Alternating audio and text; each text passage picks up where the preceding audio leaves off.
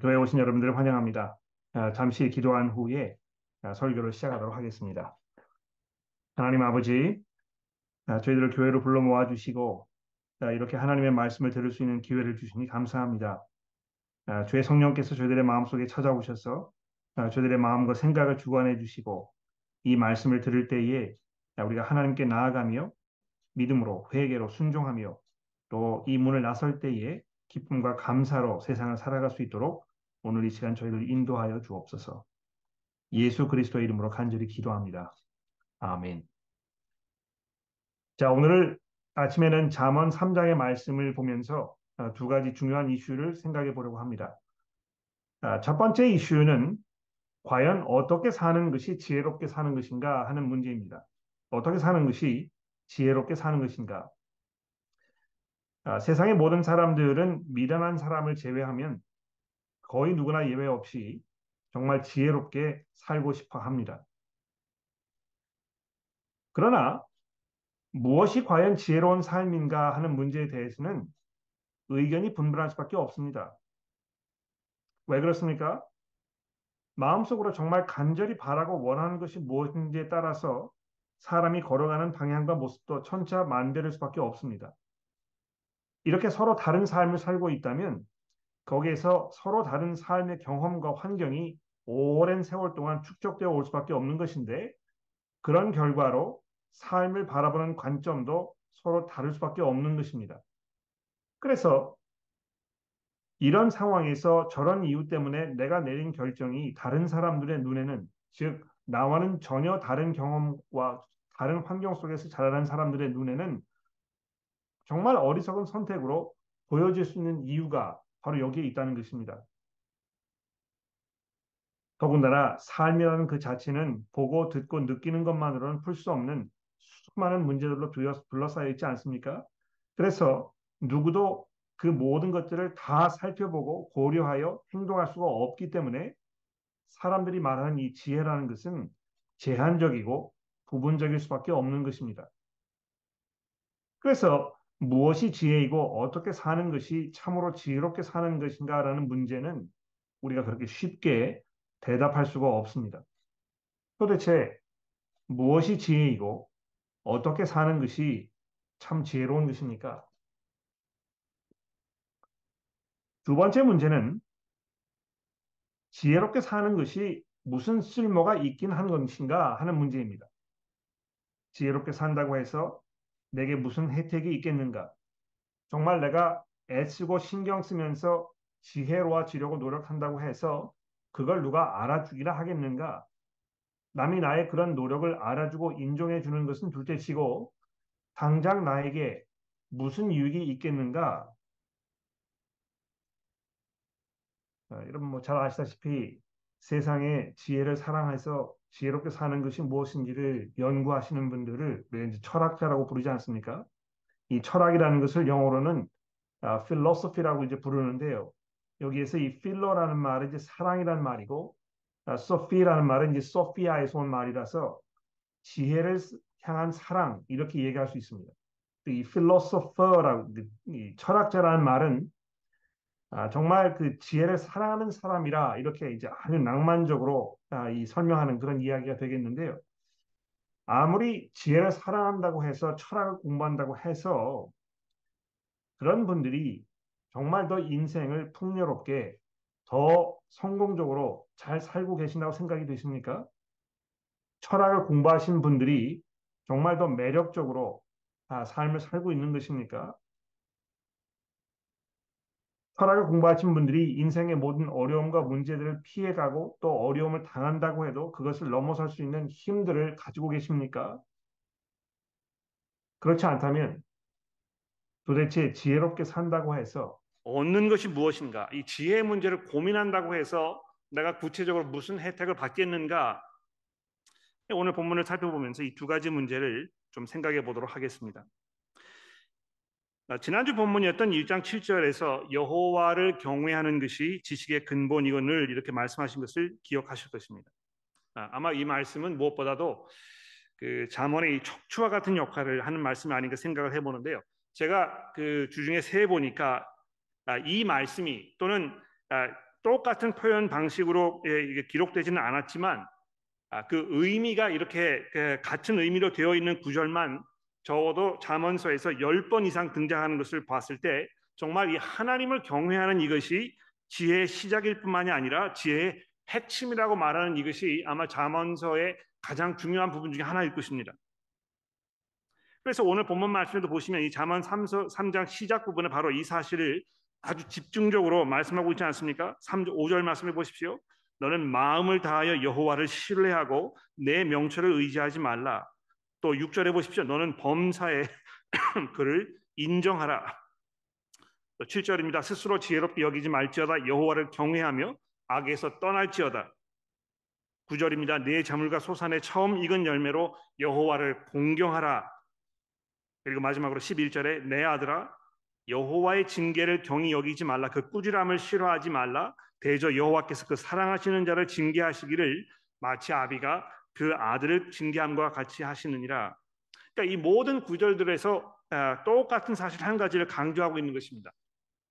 하나님과 올바른 관계 속에 사는 것, 하나님을 올바르게 대접해 드리는 것, 하나님을 섬기고 의지하는 것이 인생에서 기억해야 할 가장 중요한 원칙이라는 것입니다.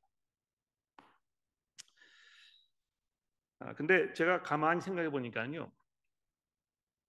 하나님을 경외하는 것이 지식의 근본이라는 이 말씀에 대해서 이의를 제기하실 분들은 없겠습니다만 잠시 걸음을 멈추고 이 말씀에 귀를 기울여 보면 이것이 그렇게 간단히 쉽게 내뱉을 수 있는 말이 아니라는 것을 우리가 이해하게 됩니다. 마음을 다하여 여호와를 신뢰하고 내 명철을 의지하지 말며 스스로 지혜롭게 여기지 말라는 이 5절과 7절의 말씀은 사실 듣는 사람들의 마음을 매우 불편하게 만들 수 있는 매우 거슬리는 그런 말씀이기 때문입니다. 여러분 전적으로 하나님을 의지하고 스스로를 지혜롭지 지혜롭지 않다고 생각하는 것은 정말 대단한 믿음과 겸손을 요구하는 일입니다. 우리 속담에도 이제 익은 벼가 아, 고개를 숙인 숙인다고 이렇게 이야기하고 있는데요. 인생의 경륜이 쌓이면 쌓일수록 점점 겸손해진다고 이야기합니다만 실은 나이가 들어가면 들어갈수록 내 생각이 굳어져서 내 길을 고집하려는 성향이 점점 점점 더 강해져 갑니다. 점점 내가 옳다는 신념이 강해져 가는 것입니다. 그래서 자신을 돌아보고 바뀌고 변화되어야 할 면에서 아, 그것들로부터 고개를 돌려버리는 경우가 얼마나 많이 있는지 모릅니다. 그러니까 영어 속담에 이제 이런 거를 비꼬는 아, 그런 그 재미있는 속담이 있어요. 아, 아마 들어보셨을 것 같아요. You can't teach an old dog a new trick. 이 늙은 개에게는 새로운 재주를 가르쳐 줄 수 없다. 이제 뭐 문자적으로 이렇게 아, 그 직역을 할 수 있겠습니다만 아, 이그 속어 이 속담이 담고 있는 그 의미가 무엇입니까? 사람이 나이가 들어갈수록 자기 그 생각만 고집하게 되어서 도무지 변하려고 하지 않는다는 사실을 빗대어 지적하는 그런 말입니다. 한평생 겸손한 마음을 품고 늘 하나님의 말씀에 겸허한 모습으로 귀를 기울이며 살아오지 않았으면 인생의 후반부에 갑자기 마음을 다해서 여호와를 신뢰하고 자기의 명철을 의지하지 않는 것을 실천하기가 매우 어렵다는 것입니다. 아 근데 이 연세가 높지 않은 것보다 아, 아 높지 않은 보다 젊은 연령층 사람에게도 이렇게 이야기합니다. 내 재물을 또 내 소산의 처음 익은 열매로 여호와를 공경하라 하는 이 구절의 말씀 또는 이 11절에 내 아들아 여호와의 징계를 경히 여기지 말라 그 꾸지람을 싫어하지 말라는 이 말씀 이 굉장히 수용하기 어려운 것입니다. 젊은 사람들은 어떤 꾸지람 듣는 것을 굉장히 싫어해요. 그러니까 아, 뭐 인생의 조언을 이렇게 해주신다고 하면서 어르신들께서 삶의 그 경험을 이렇게 이야기해주고 이렇게 하시면 기본적으로 마음속에 이 반발심이 생기는 것입니다. 아, 아직 인생을 충분히 살지 못해서 내가 지혜가 부족하다고 겸손하게 할 수 있을지는 모릅니다만 내게 주신 재물을 하나님의 나라를 위해서 선뜻 내어놓는 것이 마음에 썩 내키지 않는 이런 것은 연세 있으신 분이 자기의 명철을 의지하지 않으려는 것만큼이나 굉장히 어려운 일입니다. 그래서 이 잠언서는 처음 아홉 장이라는 이 방대한 분량을 할애해서 이 한 가지 너무너무 중요한 한 가지 사실을 아주 집중적으로 강조하고 있습니다. 전심으로 하나님을 두려워하고 공경하며 내 온 힘을 다하여 하나님 섬기는 삶을 살라고 강조하고 있는 것입니다. 어떤 면에서 이거 뭐 너무 자명한 일이고 성경의 다른 모든 분들이 이 부분들이 이 사실을 이야기하고 있습니다만 특히 이 지혜의 문제를 얘기하는 데 있어서 무엇이 지혜인가를 생각해보고 내가 어떻게 지혜롭게 살 것인가를 생각해보는 이 문제에 있어서 이 사실만큼 더 중요한 것이 없다는 것입니다. 그러니까 그것이 마음속에 잘 다져져 있지 아니하고 이것이 나의 삶의 기본적인 어떤 그 생활 철학이 아니, 아니 되면 결코 지혜롭게 살 수 없다는 것입니다. 오늘 1절 말씀을 보시면 아버지가 아들에게 하는 말씀으로 시작이 되고 있습니다. 이 아버지가 얼마나 간곡하게 자신의 아들에게 부탁하는지 1절을 보십시오. 나의 아들아 나의 법을 잊어버리지 말고 내 마음으로 나의 명령을 지키라. 그러니까 이 아버지가 지금 자신이 살아오면서 스스로 경험을 통해서 체득하고 믿음으로 고백하며 살아온 이 한 가지 이 대명제 이것을 지금 아들에게 전수하여 그 아들이 이 세상을 성공적으로 지혜롭게 살아갈 수 있도록 아주 간곡하게 부탁하고 있는데요. 그 간곡히 부탁하는 그 내용이 무엇입니까? 너는 마음을 다하여 여호와를 신뢰하고 내 명철을 의지하지 말아라. 범사에 그를 인정하며 여호와를 경외하되 내게 주신 모든 것을 아끼지 말고 하나님을 섬기는 일에 후하게 사용하라 이렇게 당부하고 있는 것입니다.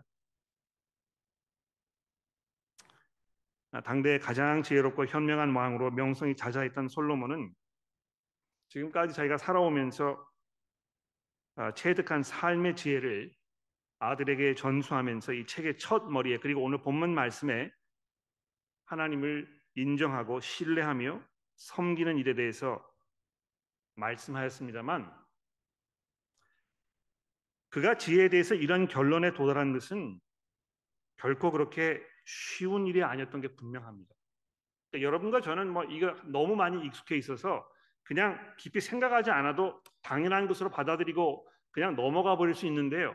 이 솔로몬 이 사람이 이 삶의 문제에 대해서 얼마나 고민하고 또 연구하고 생각했다가 그 결과로 이 결론에 도달했는지를 여러분 잠언서를 쭉 읽어 나가 보시면 또 그 후로 이어지는 여러 가지 잠언서를 읽어 보시면 우리가 이해할 수 있습니다.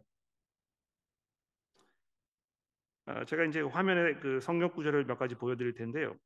이 10장 4절 말씀을 보십시오. 손을 게으르게 놀리는 자는 가난하게 되고 손이 부지런한 자는 부하게 되느니라. 아마 매우 당연한 진리로 모두가 인정하고 받아들이는 삶의 진리일 것입니다. 이 부지런한 삶이 물질적 풍요를 약속한다는 이 삶의 관찰은 우리 조상님들도 익히 잘 알고 계셨던 아, 그런 진리임에 분명해요. 그래서 우리나라 속담에도 아, 이 부지런함에 관련된 아, 그런 그 속언들이 굉장히 많습니다. 구르는 돌에 이끼가 끼지 않는다든지 또 봄에 하루를 놀면 겨울에 열흘을 굶는다. 뭐 이런 속담들이 있지 않습니까? 이런 걸 보면 삶 속에서 부지런하면 그만큼 그, 그, 에, 그 소득을 얻는다는 아, 이런 그 만고 불멸의 진리가 있다는 것입니다. 근데 문제는요. 이것이 항상 이렇지가 않다는 것입니다. 부지런해도 부를 얻지 못하는 사람들이 수두룩하다는 것입니다. 아마 여러분들이 그거를 몸소 경험하셨을 거예요. 내가 뼈 빠지게 일해서 아, 정말 쉬지 않고 일했는데 내가 돌아보니까 뭐 남은 게 아무것도 없다는 것입니다. 뿐만이 아니고요. 세상에서 불을 쌓는 방법이 부지런함에만 있지 않다는 것을 솔로몬이 알아차리게 된 것입니다. 이 11장 16절에 보십시오. 덕이 있는 여자는 존경을 받고 근면한 남자는 재물을 얻는다. 이제 이렇게 한글 성경이 번역을 해 놓았습니다만 여기 근면함이라는 이 단어는 아, 거칠은 또는 난폭한 사람이라는 의미가 더 강한 단어입니다. 그래서 영어 성경에 보시면 아, 여기 이제 그 근면한 사람이라고 번역해 놓지 아니하고 violent man 아주 폭 그 폭군적인 난폭한 이런 사람이 재물을 끌어모은다고 솔로몬이 이렇게 얘기한 것입니다. 이것은 그러므로 여러분이 난폭하라고 얘기하는 것이 아니고요. 삶을 돌아보면서 내가 관찰을 해보니까 그런 결과들이 자꾸 일어났다는 것입니다. 그래서 13장 23절에 보십시오. 가난한 사람이 경작한 밭에는 많은 소출이 날 수도 있으나 불의가 판을 치면 그에게 돌아갈 몫이 없다. 이 얼마나 그 적나라하고 날카로운 이 삶의 현실에 대한 지적입니까? 근면이 열심히 일해서 가난한 사람이 땅에 소작을 많이 모아 놓았다고 해도 돌아가는 세상을 보니까 이 불의가 너무 가득해 가지고요. 이게 이렇게 생각대로 잘 되지가 않는다는 것입니다. 그러니까 어떤 사람은 그렇게 얘기해요. 아, 이, 이 잠언서를 이렇게 읽어보니까 아, 이게 너무 이렇게 기계적이다. 아, 뭐 이렇게 하면 이런 결과가 있을 것이다. 아, 그래서 아, 지혜롭게 사는 것이 아주 이렇게 간단하게 간략하게 아, 이렇게 정리되어 있는 것이다 생각하고 하시는 분 굉장히 많은 것 같아요. 근데 여러분 이 잠언서를 조심스럽게 읽어 나가시게 보시면 여러분 이걸 깨닫게 되시겠습니다만 아, 아마 솔로몬이 이제 의도적으로 그렇게 했다고 제가 생각이 되는데 그냥 쭉 읽어 내려가다 보면 그렇지 그렇지 당연하지 이렇게 하다가 갑자기 그 중간에 전혀 예기치 않았던 또는 우리의 이 기본 생각과는 별로 이렇게 맞는 것 같지 않은 굉장히 우리를 불편하게 하는 고맙습니다.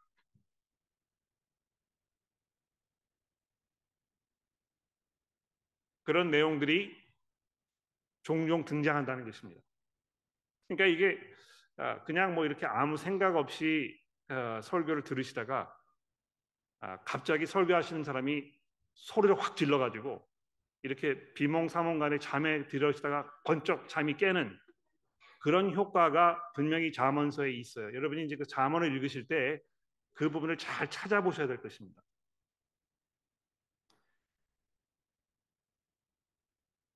아, 그래서 제가 뭘 말씀드리려고 하는 것이냐 하면 하나님을 신뢰하고 의롭게 정직하게 공의롭게 사는 것이 당연하고 마땅한 삶의 모습입니다만 솔로몬이 세상을 둘러보니까 그렇게 하지 않아도 얼마든지 자신의 꿈을 이루는 사람들이 눈에 들어왔다는 것입니다. 굉장히 심각한 문제죠. 그렇지 않습니까?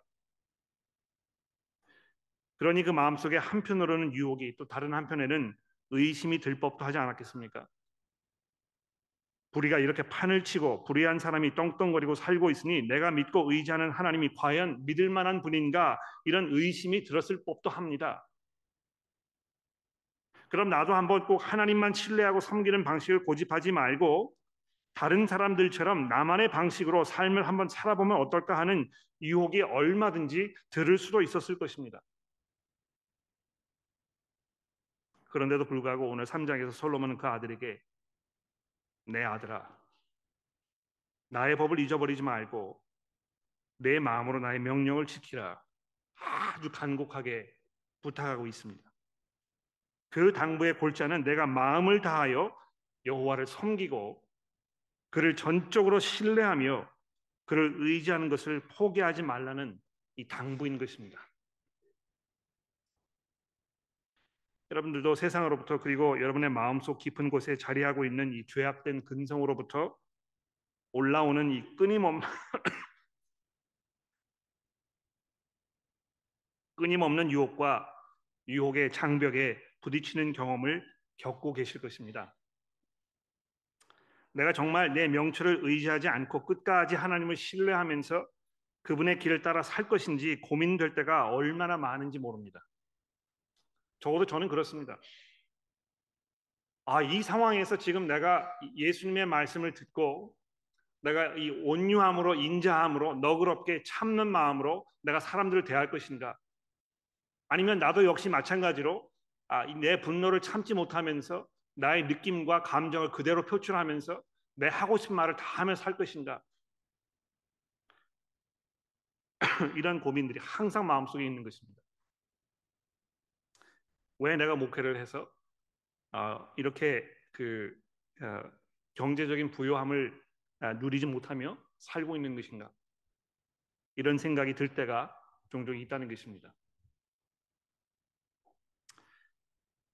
아, 그런데 여러분이 3절 말씀에 보시면 솔로몬이 그 아들에게 이렇게 얘기합니다. 내 아들아, 인자와 진리가 내게서 떠나지 말게 하고 그것을 내 목에 매며 내 마음판에 새기라. 그리하면 내가 하나님과 사람 앞에서 은총과 귀중히 여김을 받으리라. 이렇게 당부하고 있는데요.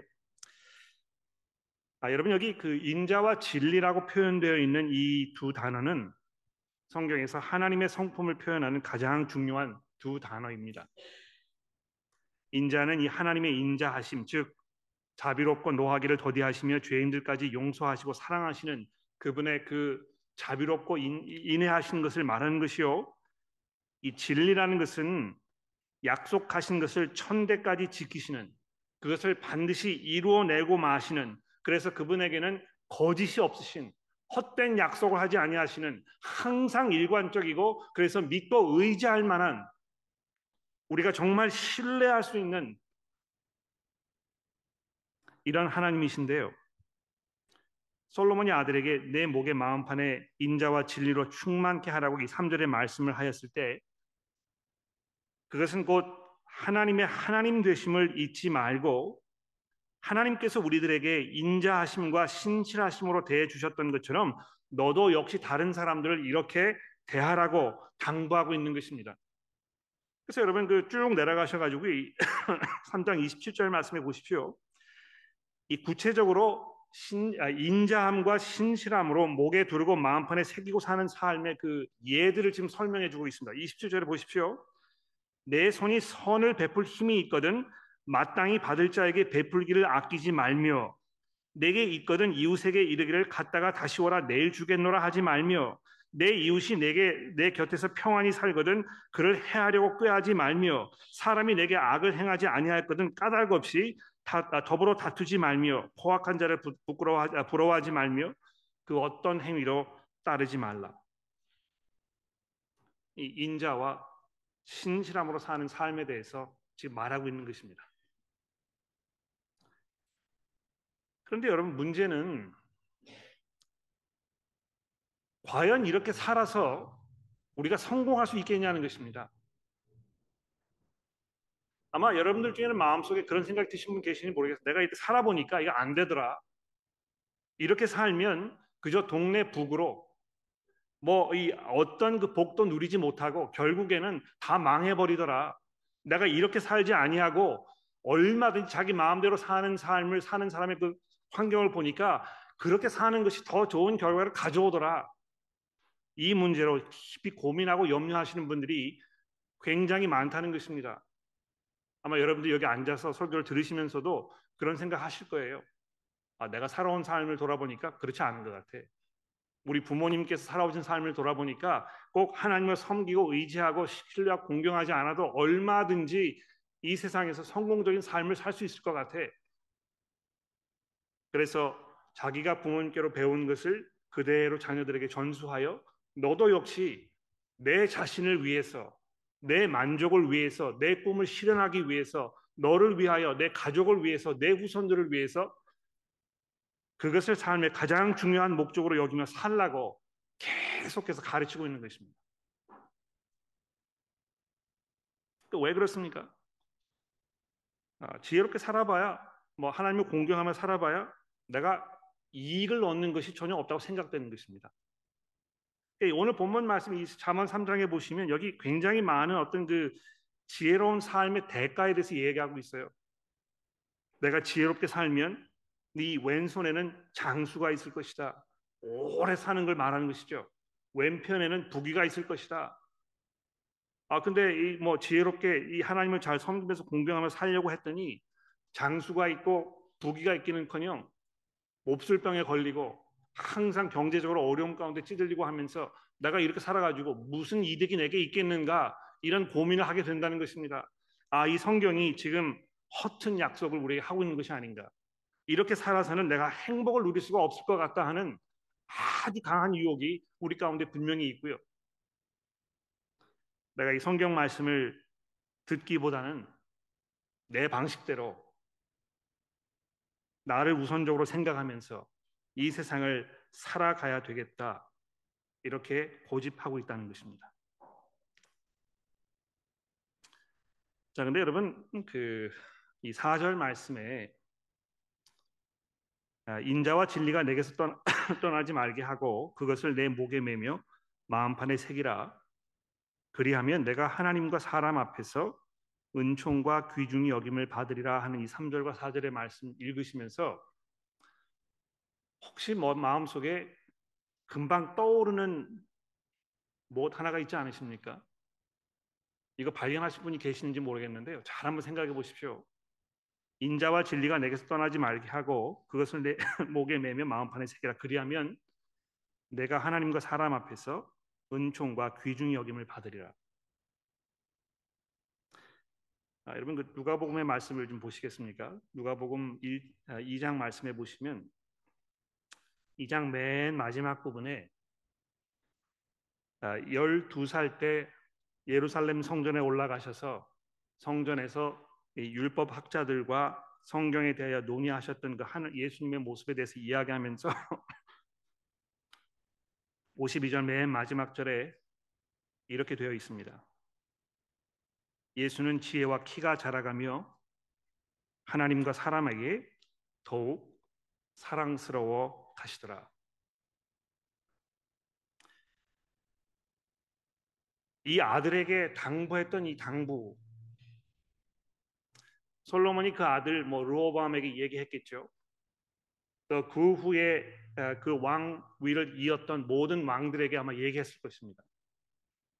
또 솔로몬이 자기의 그 명성을 듣고 찾아온 많은 그 수하의 제자들 놓고 아, 이런 이야기를 했었을 것이에요. 내 아들아, 내 이야기를 좀 들어봐라. 그런데 그 어떤 아들도 솔로몬의 이런 당부를 마음속에 담아두지 아니하였고 또 그렇게 할 수도 없었을 것입니다. 그러나 하나님의 아들께서 이 세상에 오셨을 때 그분께서 하나님처럼 인자와 신실하심으로 옷을 입으시고 그 모습이 이분이 12살밖에 되지 않았던 그때에도 이미 많은 사람들의 눈앞에 분명하게 드러나서 해가 가면 갈수록 점점 점점 지혜가 깊어지시고 그러면서 하나님과 사람에게 더더욱 귀히 여김을 받게 되셨다는 것입니다. 아, 여러분 아, 결과적으로 말씀드리면 이 잠언서에서 말씀하는 이 하나님을 공경하는 삶, 전적으로 하나님을 인정하고 신뢰하는 삶, 인자와 진리로 목에 두르고 마음판에 새기며 사는 이 삶은 예수 그리스도 그분을 바라보는 삶입니다. 그분께서 어떻게 하셨는지, 그분께서 뭘 우리들에게 말씀하셨는지, 그분께서 어떤 길을 걸어가셨는지 이것을 깊이 생각해 보고 그분께서 걸으셨던 그 길의 삶의 결과가 어땠는지를 우리가 마음속에 깊이 담아두는 것입니다. 아, 빌리포스 2장에 보시면 그 하나님의 말씀에 전적으로 순종하여 그분에게 끝까지 아, 그분을 끝까지 공경하고 그분을 끝까지 두려워하고 그래서 끝까지 믿음으로 순종하셨던 이 예수 그리스도 그분의 삶에 대하여 우리에게 이렇게 말씀하고 있습니다.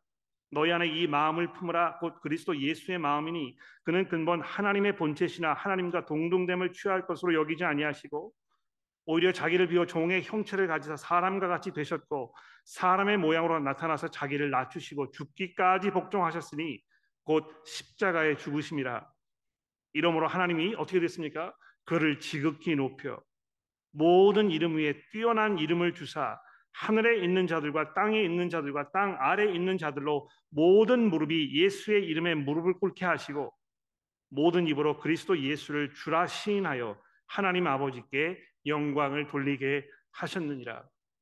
그러니까 이 예수 그리스도 그분을 보면 이 믿음과 순종으로 끝까지 하나님을 향한 그 열정을 버리지 않으셨던 그 분께서 일시적으로 고통과 어려움 가운데에서 종의 몸으로 섬기는 자의 자리까지 내려가셨지만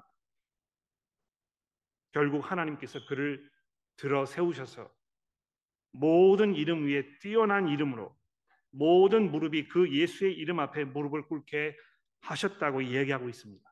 여러분과 제가 걸어가야 할 길이라는 것입니다.